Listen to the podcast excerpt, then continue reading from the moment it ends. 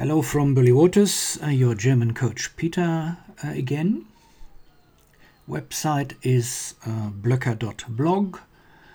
Uh, today uh, I'm going to introduce um, some in, uh, communication skills, and uh, the topic is small talk. If you are a master of small talk, you will not need this, but maybe you have difficulties starting a conversation with someone you don't know. Uh, the first website I'm going to present here is um, from Business English. It's called preply.com.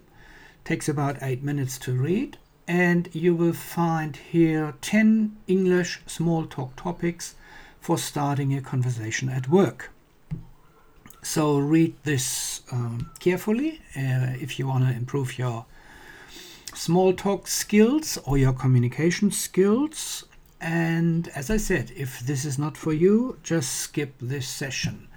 There will be uh, follow ups here uh, relating to small talks and uh, business German, but I will introduce some German websites and uh, read a couple of um, headlines for you.